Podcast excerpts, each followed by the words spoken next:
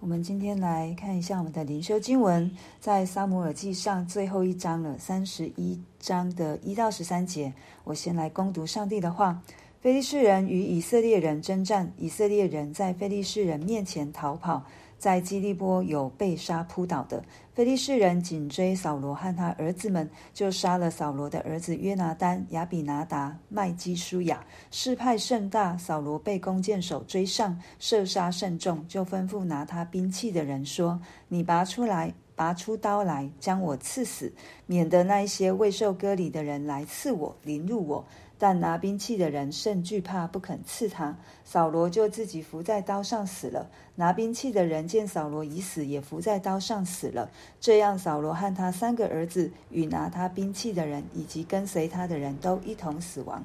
住平原那边并约旦河西的以色列人，见以色列军兵逃跑，扫罗和他儿子都死了，也就弃城逃跑。非利士人便来住在其中。次日，非利士人来剥那被杀之人的衣服，看见扫罗和他三个儿子扑倒在基利波山，就割下他的首级，剥了他的军装，打发人到非利士地的四境，报信与他们庙里的偶像和众民，又将扫罗的军装放在亚斯他路庙里，将他的尸身钉在伯山的墙城墙上，基列雅比的居民听见非利士人向扫罗所行的事，他们中间所有的勇士就起身走了一夜，将扫罗和他儿子的尸身从伯山城墙上取下来，送到雅比那里，用火烧了，将他们骸骨葬在雅比的垂丝柳树下，就禁食七日。我们今天一整篇所看到的是在扫罗和他儿子的身上。扫罗的最后的终局，就如同他要透过这个妇人，把跟这个交鬼的妇人要他把撒姆尔找上来的这一件事情，我们看到神按着他的心意，在扫罗的身上显明出来。对，当撒母耳对他说：“你明日，你和你众子必与我在一处了。”也就是。扫罗和他的儿子们在打仗的时候，他们会被杀死。对，那其实看到今天的经文，让我们可以看到，神不是要让人定死或控告我们有罪，而是要来拯救我们。可是扫罗为什么到最后的光景仍旧如此？好像就如同他说的，他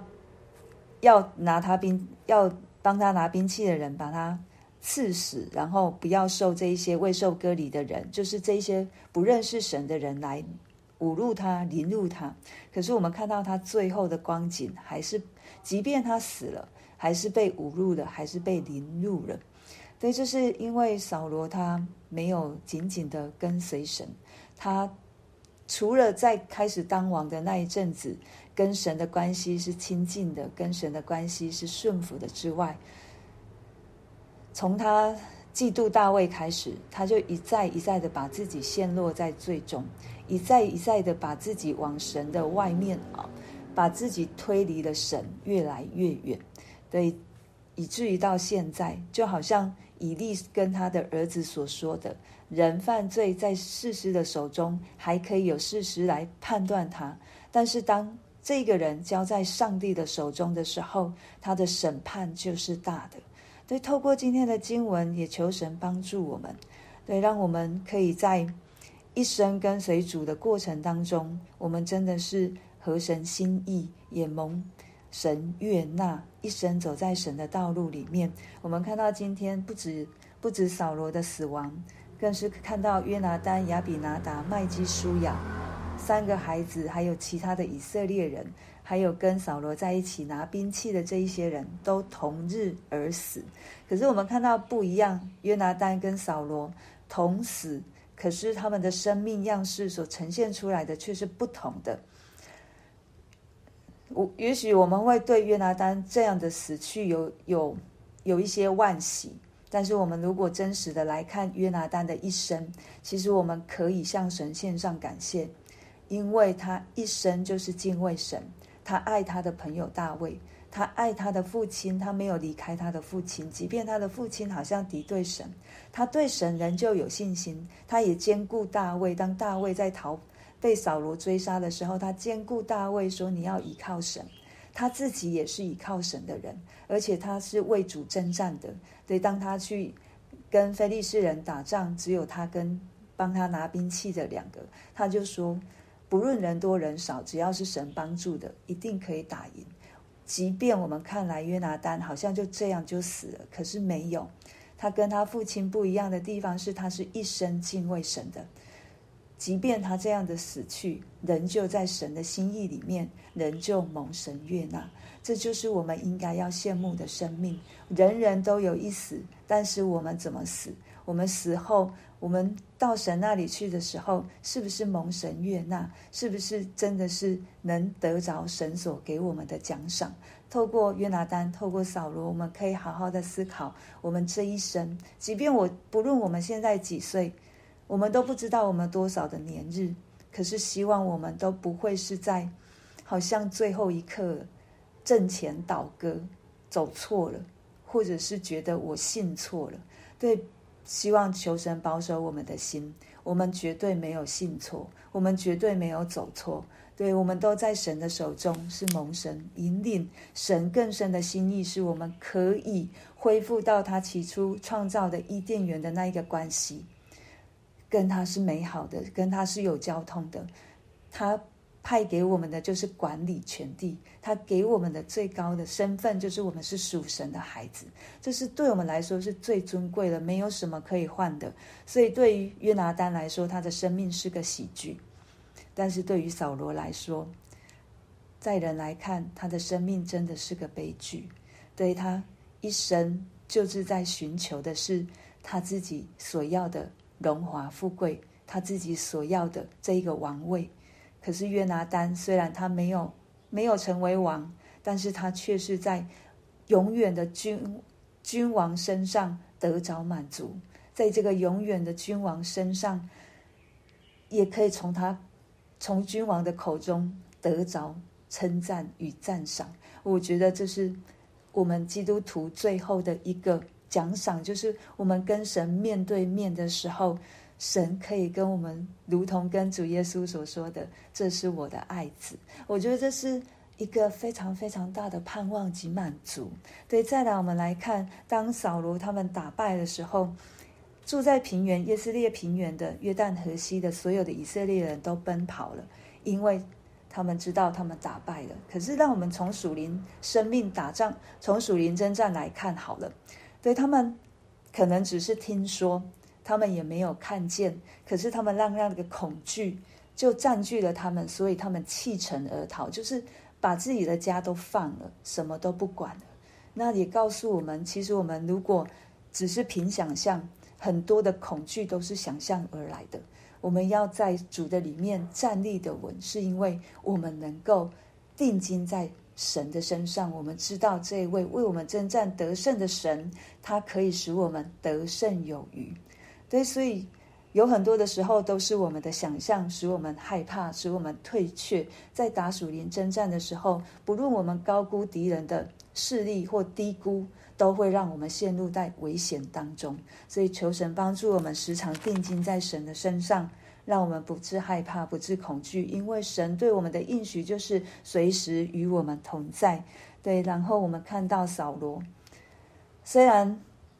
扫罗好像在后面被羞辱的，嗯，他不想被羞辱，但他还是被羞辱了。然后这一场战争，不只是在小以色列的征战身上而已，不是只是人对人，在外邦人来说，这是提高到他们的偶像跟耶和华的一个征战，所以他们去报信。去报信给他们的偶像，圣经告诉我们去报信给他们庙里的偶像，所以这个偶像还需要人来告诉他，但是耶和华不需要，耶和华知道所有的事，因为所有万事万物都在他的掌权当中。即便人把这个战争的规格提高到两个神的征战，但是神仍旧是战胜的那一位。即便好像我们的生命。在别人看来是使神蒙羞的，可是神仍旧是坐者为王的那一位。对，求神也帮助我们，不要让神的名受到羞辱。这是在人来看，好像我们可以羞辱神的名。但是神的名是不会被羞辱的，他仍旧会做事。那当扫罗在起初跟随神的时候，他所做的，像亚基列亚比人所做的，他们当亚门人要来攻打亚比人，扫罗出手帮助他们，神也纪念。即便好像他这一生到后来是个悔恨的生命，是个遗憾的生命，可是当他起初爱神、敬畏神的那时候所做的，神也纪念。对，所以神透过基列雅比人所有的勇士，来把他的尸首，来把他儿子的尸身都带回，都带走了。对，而且是帮他们有一个安葬，让他们有一个美好的安葬，不是受羞辱，而是可以得着一个，好像在最后，即便是死了，仍旧有人纪念扫罗所做的。这也是神的心意。所以我们看到，到最终，神仍旧爱着扫罗，神仍旧爱着以色列人。对，即便好像到最后，这个死是一个结局，是一个撒母耳记的一个终点，但是这个死却又带来了盼望。那个盼望就是有另外一位王，合神心意的王要出现了。我们的盼望不是只有死。我们的盼望就是我们在今生，我们有耶稣基督成为我们生命的救主。我们的一生有主耶稣与我们同在，有圣灵引领我们，这就是我们的满足，这也是我们最大的盼望，也是我们在今生可以稳稳行在神的心意里面的那一个确据。因着耶稣基督，我们可以。有永生的盼望，因着耶稣基督，我们可以不用害怕；因着耶稣基督，我们可以住在主里面，主也住在我们里面。这是神给我们美好的恩典，我们就为着我们今天所听见的来祷告，让我们这一生不白白的走，让我们这一生不留下任何的遗憾，即便再苦、再痛、再难，我都要跟主说：帮助我。让我一生依靠你，跟随你到最后，直到见你的面。我们就来为我们自己来祷告。